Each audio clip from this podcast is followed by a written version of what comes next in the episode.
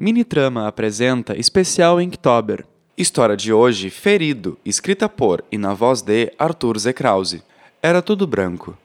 Um zumbido infernal de pessoas descontentas andando de um lado para outro com a ânsia de serem atendidas.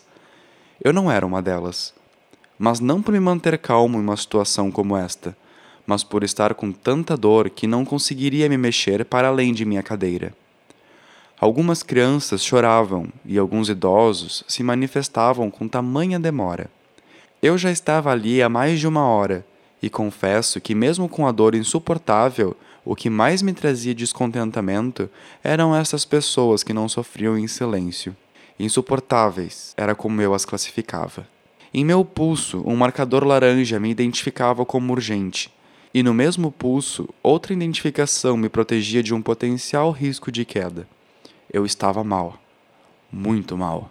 Um tempo depois, eu fui chamado para o consultório do médico, um rapaz novo e muito atencioso que me ajudou na caminhada até a sua sala. Quando sentei lá, uma enxurrada de perguntas começou.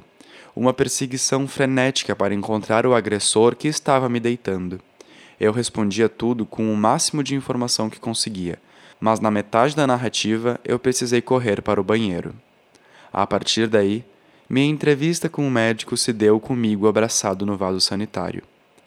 Eu parecia piorar a cada segundo, mas tive forças para voltar para o consultório e me deitar sobre a maca, onde em poucos segundos o médico já identificou meu problema.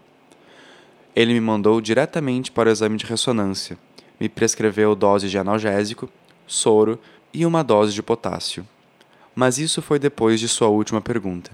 Ele me apalpou na barriga e após eu gritar de dor, ele me perguntou: em uma escala de 1 a 10, qual o grau da dor?